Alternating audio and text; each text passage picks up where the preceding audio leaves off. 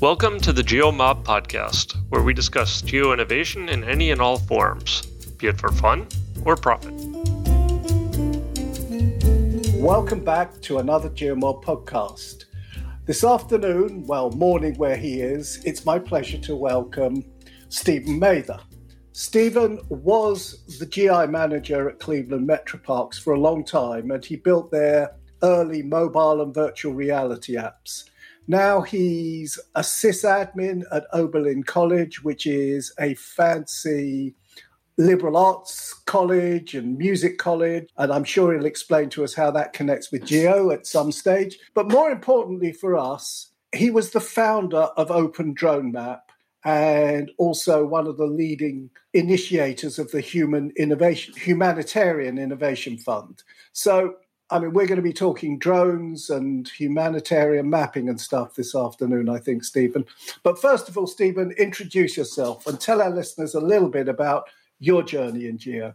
Yeah, so I spent 13 years as GIS manager at Cleveland Metroparks, which was great because it gave me the opportunity to dip my toe into all sorts of interesting geo stuff from from mobile apps to to early days of digital twin work that's really critical to some of the conservation work that they're doing in the parks. Started Open Drone Map as part of that work and we were lucky enough early on to, to get funding from Humanitarian Innovation Fund to continue that work. We were lucky enough to have Dakota Benjamin as a as an early contributor when when when he was working with me before he went out to Humanitarian OpenStreetMap team. And then we were really, really lucky also early on for Piero Tofanin to to join the Open Drone Map group, who's, you know, sort of both put a lot of energy into figuring out how to fund it and been the core developer for almost the entirety of the project. So a couple years ago, we were discussing like, you know, founder status, like, you know, how does, how does this work? Because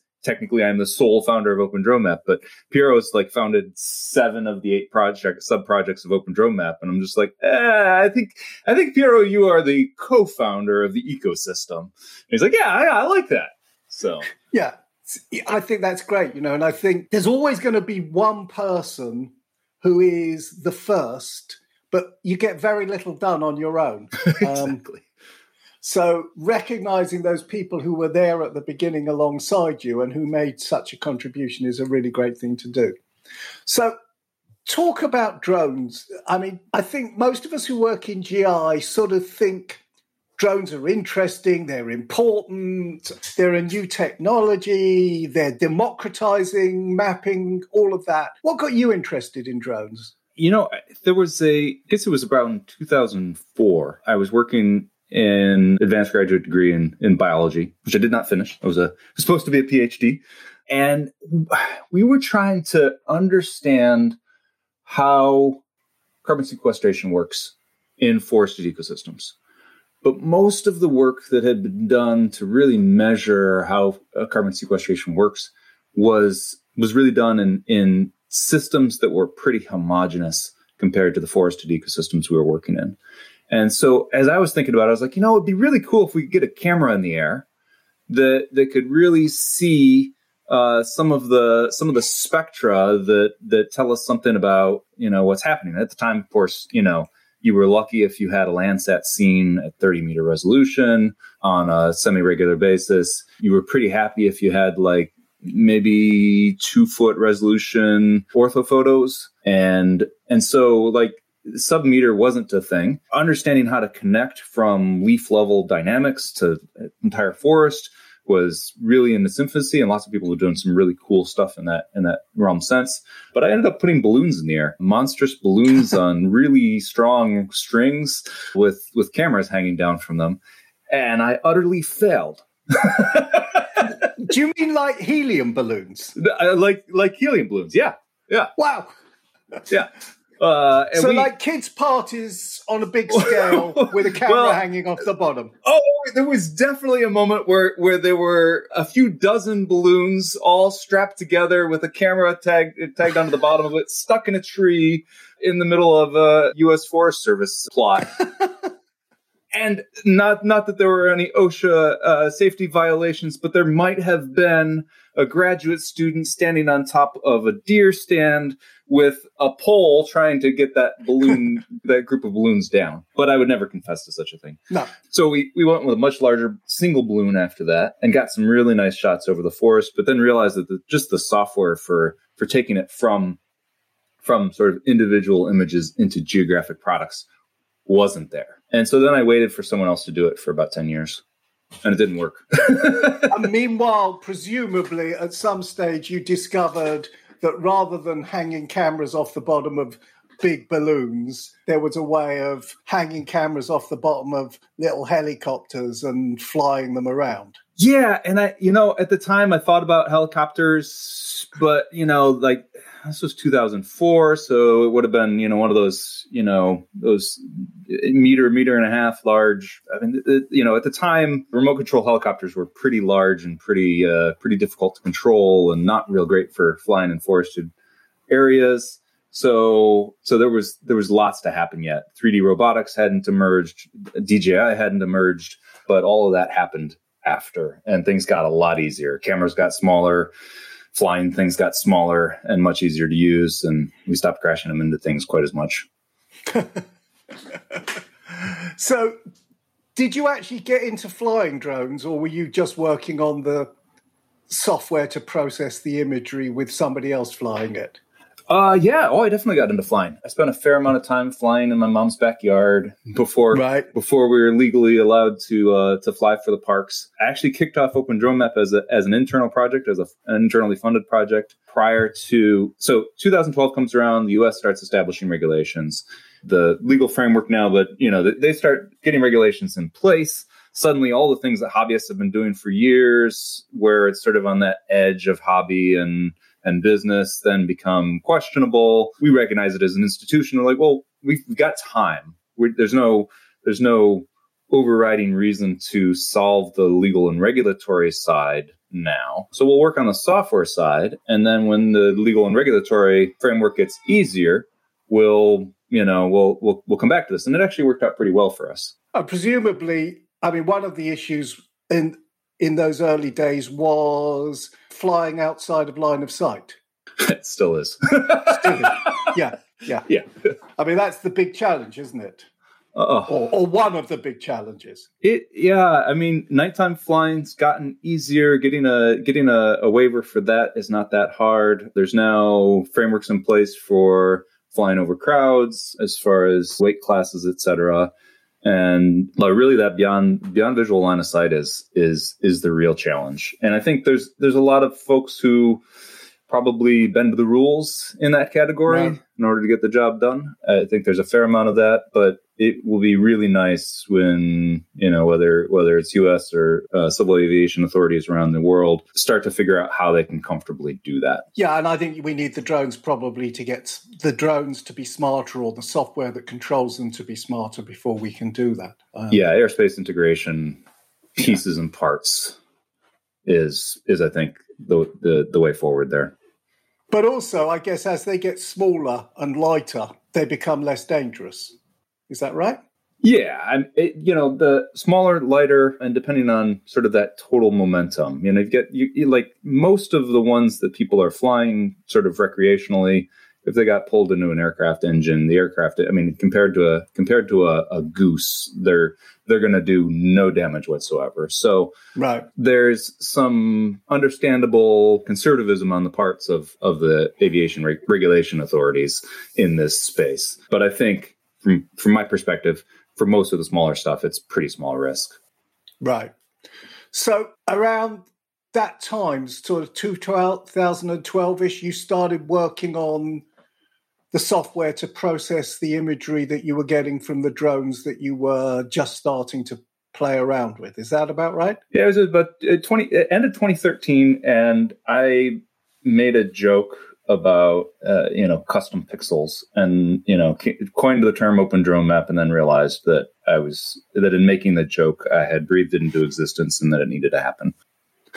so so that's the ultimate vaporware. Give it a name and then Give it a name, buy a domain. Oh no, I'm going yeah. to have to do this. Oh, yeah. oh, and and oh, the, the, the part that sort of ca- uh, that, that created the casting, you know, like the, the, that at least gave me the sand for the casting was the CEO said, "Okay, that's funded. Okay, let's talk about staff." like, wait, wow, you, it's it's it's funded and um, staff. well, staff not well, yeah.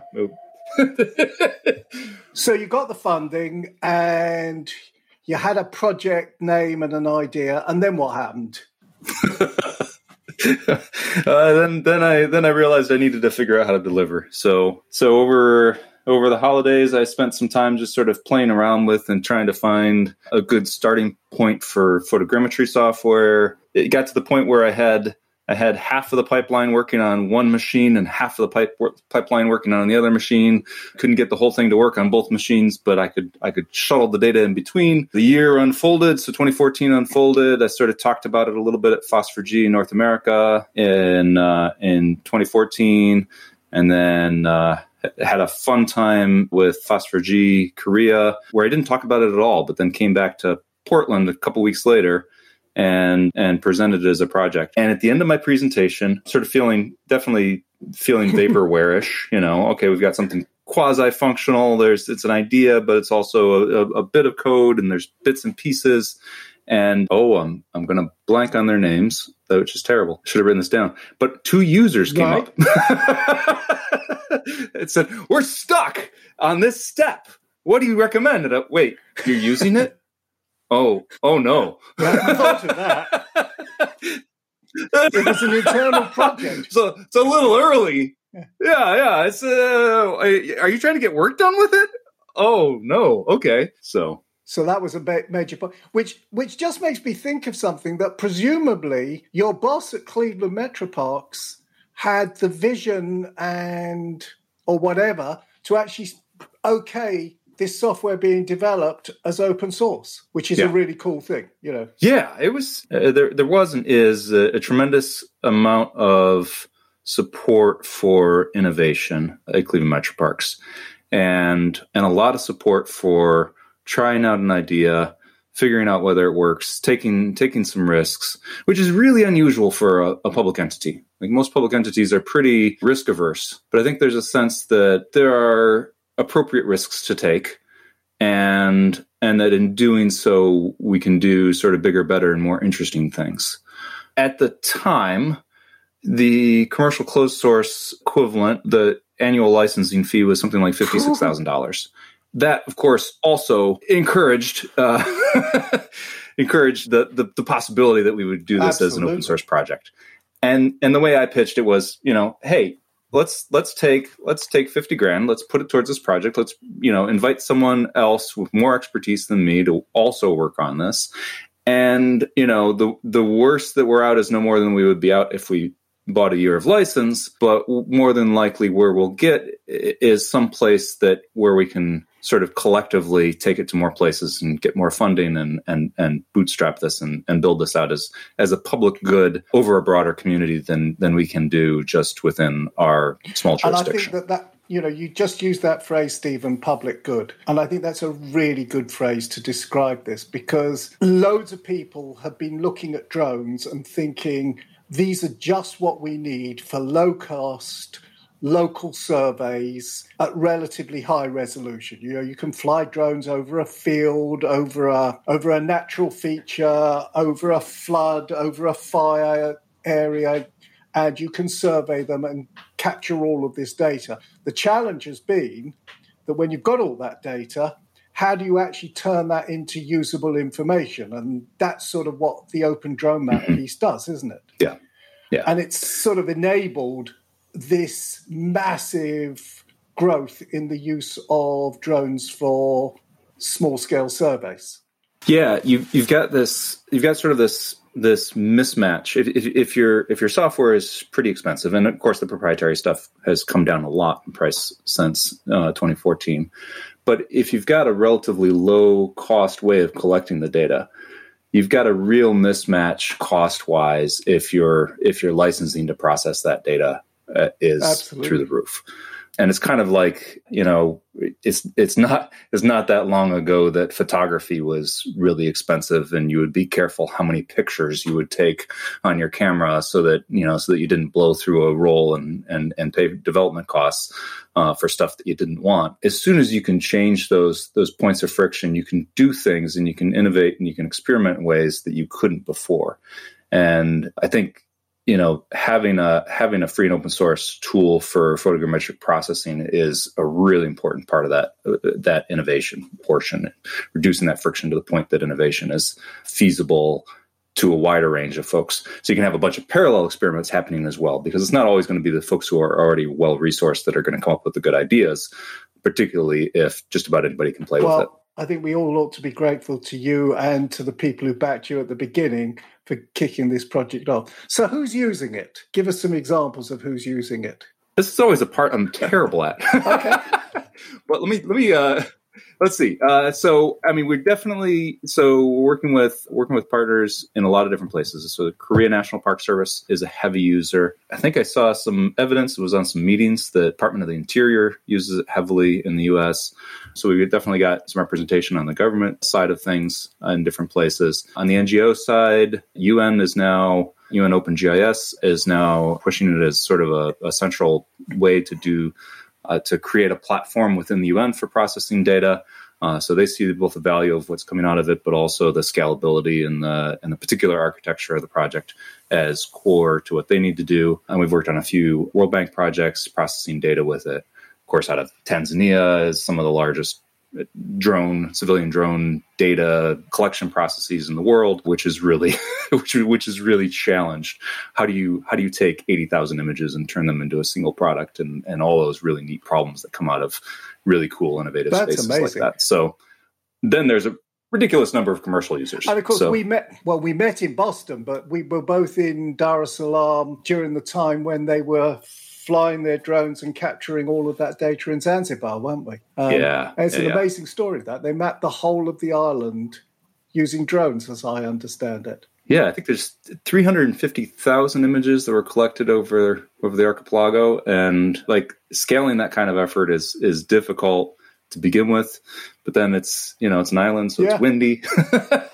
you know, you have all those. It's uh you know uh, it's it's dusty because it's seasonally dry and lots of agriculture. You know, just all the all the wonderful challenges that you don't expect when you start a project like that. And it's just fun to talk to folks there and, and find out what their challenges were and figure out how they scaled it and you know yeah just really cool stuff So, if you were going to quote one success story from Open Drone Map, which one would it be? You wanted to give an example of the amazing things that people have done with it. that's a that's a good question. So many cool things. I i'm gonna i i, I hate i hate to talk about something that Okay, i did with it but, but- but you're going to. but i'm going to because but i'm going to i'm going to. I'm gonna start there anyway. Maybe i'll give you Okay. maybe i'll give you two or three. But but one of the cool things that i've been finding with it is like the margins of where it's a what what makes it a, a good good name for a project. Like open drone map it's for processing drone imagery well it turns out it's a good general photogrammetry tool thanks to the fact that it's built on OpenSFM, which came out of Mapillary and which is now in Facebook. So there's like all these parts and pieces. So like you can construct anything from it, whether it's geographic or not. So I started, you know, taking pictures of musical instruments and reconstructing them. And I think that's sort of like there's there's some interesting sort of scan the world, whether it's geographic or not, opportunities with Open Drone Map that really sort of push that name to its to its uh, to the limits of its meaning, which I think is kind of cool. But if we want to talk about like global impact, like f- first in the world, nothing else like it, uses Zanzibar Mapping Initiative is is is absolutely at the top of that. The work that's been done in, in Dar es Salaam as far as as far as mapping the city with drones, also absolutely fantastic. But I think probably the most interesting sort of project that that I didn't necessarily see coming was out of Kerala, India, just before the the Indian government changed their drone regulatory rules. Uh, there was a group out of International Center for Free and Open Source Software, led by Arun, with that group, and and three fantastic folks mapping massive areas of wetlands. And then becoming really the first users of some of the work that we did to scale Open Drone Map to be able to handle the Zanzibar data. They were using it before we were, you know, processing. I don't even remember now, but tens of thousands of images across a, cluster, a home built cluster in order to map the wetlands, a, a really important wetland complex in Kerala. And uh, you know, it's, just one of one of those things where I had Freddie Mboya from Tanzania, and I had uh, had done some trainings there. And usually, you do a training, and, and you figure, well, they'll do some small things with it. And then they did one of the biggest things anyone had ever done, and it was just incredible to see. I was like, okay, uh, cool. And they're like, can you come back for another training? I was like, can I can I just come back and have you train me like like well, yeah i was like let's go let's yeah. let's go play let's let's yeah. let's eat some good food and, yeah. and and fly some drones but i'm not sure how much use i am to you anymore which is That's really really, really cool. cool so in your work in the field when you've been out there either flying the drones or training people is there some strange thing funny thing that happened whilst you were working in the field that you sort of always remember lots of them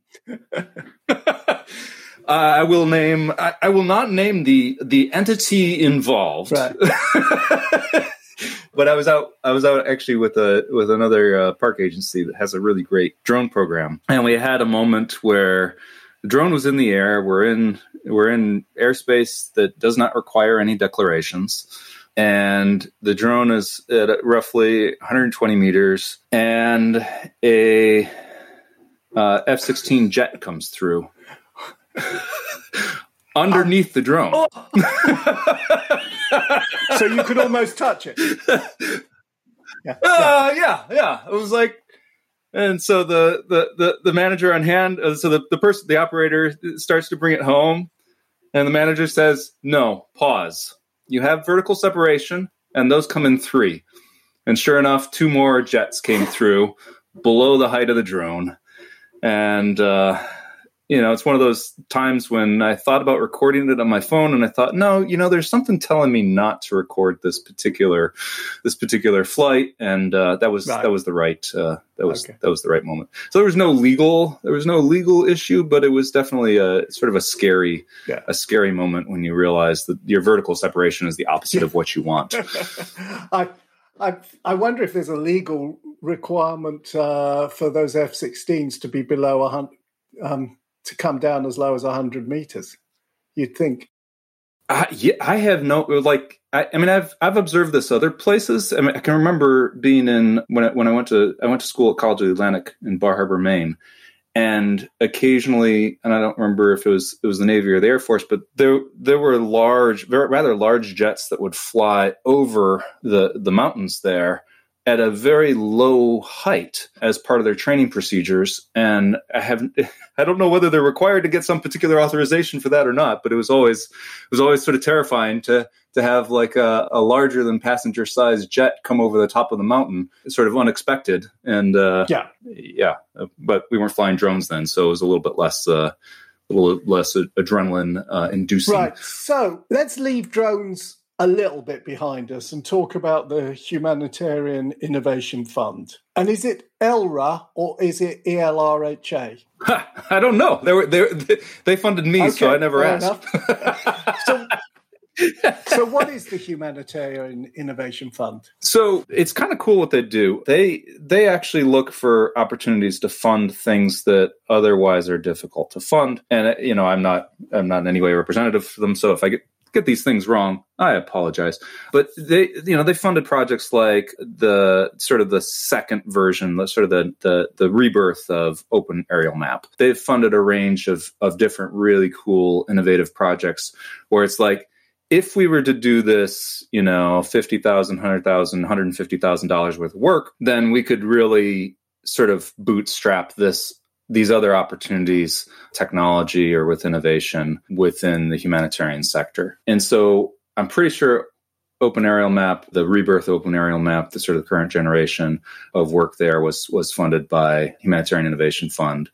And in the early days of Open Drone Map, we were trying to figure out how do we ensure that that this is more widely usable, that this is actually something that's useful for the humanitarian community. And so Ivan Gayton, who at the time was with MSF UK and and some other folks sort of came together and said, "All right, we we need to figure out like we need to figure out what is what is the way in which this is an innovation and we need to pitch this as as a great innovation." And we got some really nice letters of support and wrote a really good proposal. And it was funny, there was there was some pushback initially. It was like, well, but there's already software to do this. Why is this innovative? It's like, well, yes, there is software to do this, but license matters. License matters because accessibility matters. There's a fair amount of do a really special, interesting thing uh, in the humanitarian space with some proprietary software, and then it dies on the vine because it can't it can't be replicated elsewhere or can only be replicated elsewhere through the goodwill of an organization that's willing to m- continually donate right. licenses. So we said, you know, the, the license is the innovation, and they agreed, which was kind of cool. So that that kind of got us uh, some momentum. And about that same time, Piero Tofanin joined the project and, and started working on it. So those two things came together at the same time, which was really really kind of gave it some. And you some just momentum. mentioned Ivan Gayton, which for your benefit and for the listeners, I've got to tell one of my favorite stories. Um, you know, this is the Geomob podcast, and the Geomob is a meetup group in London, sometimes in Barcelona and in Munich, where somewhere 50 to 100 people will get together for an evening, listen to some talks, and then go and drink some beers. And it's always geo stuff. And there's one of the most memorable nights that we ever had when Ivan Gayton was presenting and he he designed this build it yourself drone which you could build from parts that you could get from Radio Shack or something like that. You know, they were all parts that you could get easily available and he could build a drone that was capable of taking a camera and capturing aerial imagery for around a thousand dollars. So he's talking about mm-hmm. this project, and we're in this this conference room, about a hundred people, relatively low ceiling. He pulls out the drone to demonstrate it, fires it up, and flies the drone. I mean, never mind 100 meters, never mind 10 meters. We're talking about flying a drone at two to two and a half meters above the audience sitting there. And if ever there was a moment that you thought, this is going to go tits up, this is not a good idea, don't do this it was brilliant. And somewhere on the internet, there is some film that people captured of that moment of him flying a drone around this conference room. Anyway, so but it does have a connection to what you're saying because here's this guy who's working for Médecins Sans Frontières, who's working on building really low cost drones that can capture aerial imagery. And of course, if you're going to build drones for a thousand, fifteen hundred dollars that are, you know, a sort of near commercial standard, then you absolutely need low cost software to process the data that you're getting from that. Otherwise, the whole thing's pointless. You might as well spend twenty thousand dollars on the drone if you're going to spend fifty thousand dollars on the software. So yeah. that leads us very nicely, I think, into the topic that you mentioned to me before we started, and which we both feel strongly about, which is the sustainability of open source projects, contributors, how you get people like the HIF, like you get your employers involved, and how you make these things have a life beyond the originators. Yeah. So, how involved are you with ODM now? Uh, fairly involved. The last eight weeks, I haven't been right. as involved. It's the first time since since we launched the the community.opendronemap.org that I actually have dozens of posts I haven't wow. read.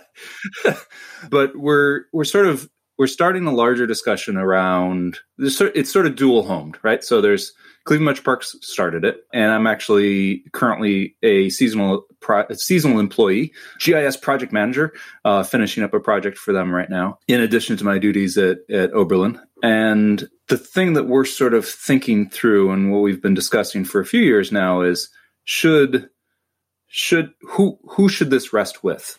You know, what is there is there an organization that this needs to go to? Is there someone whose mission is focused on this, or should this become its own sort of smaller nonprofit, just sort of holding the trademark and maintaining the community? And those questions aren't answered yet, but that's while while I haven't been reading as many community posts, I've been sort of doing some of the background work for figuring out where this where where it makes sense for this to land next and what does that look like. So rather than being something that is somewhat ambiguously between a small a local government entity in Cleveland and a commercial shop in Florida, something that actually has a formal entity and formal backing. And then that also to that question of sustainability, there's there's two parts to that, I think. One of those is who does the software belong to? So is it in the is it in the hands of, of an entity that advocates for the community itself, right? And then the other portion of sustainability is is the financial question long term, where we've got fairly robust commercial both services support side of this and, and other parts and pieces um, that are supporting the project economically. But are there other kinds of funding that that can take care of things that that can't take care of? So it's easy to get someone to pay for support. Well, relatively easy to get someone to pay for support. It if there's new features that need developed, it's relatively easy to find a, a good entity or commercial partner to say, "Oh, we've got you know we build we build agricultural sensors. Can you can you extend the capacity of it to handle multispectral processing? But what becomes more difficult is when you need to you're, you're like well this is a good this has been a good framework for how the project works but we really need to rebuild yeah. the plumbing. It needs to look it needs to function exactly the same in the end but it needs to be rebuilt from the ground up who's going to pay for that and i think a nonprofit is is more the sort of entity that can hopefully find ways to to get that kind of work. Yeah, done. the tr- I mean, my one, I, I absolutely agree with you, and I have a reservation, which is that my reservation yes. is that there are dozens of projects like ODM, not yeah. like ODM in that they process drone software, but of that same status, you know, right. that are valuable, they are public good. They get to a size where they can keep going. You know, they can keep getting sponsors or supporters to pay for new features. There's a small ecosystem around them. But if each of those sets up as a foundation, it's an incredible overhead. You know, there's a lot of stuff being done again and again and again. And it really feels to me that yep. we should find a way of having some kind of an umbrella in a way that for example, the you know, and I'm not suggesting Eclipse, but the Eclipse Foundation does that quite successfully for a number of projects, and it just feels mm-hmm. that we should do that. And at the moment, I'm not sure that OSGeo actually steps up and fills that gap. It could do, but it hasn't done so yet. Yeah, th- it, one of the that's I mean that's been part of the conversation is you know is this is this OSGeo is this Eclipse is this you know could be you know OpenStreetMap US. It could be Software Freedom Found, uh, Conservancy. And I have the same reservation about establishing dedicated a, a, dedicated nonprofit for a software project. And I I look around. I don't know what it looks like sort of in the broader landscape, but I look around Cleveland, Ohio, and I'm always unpleasantly surprised to discover another nonprofit. yeah. and they're always doing great great yeah. and important work, but really they they probably should have just been a fiscal sponsorship of another organization nonprofit with yeah. a broader mission. Yeah.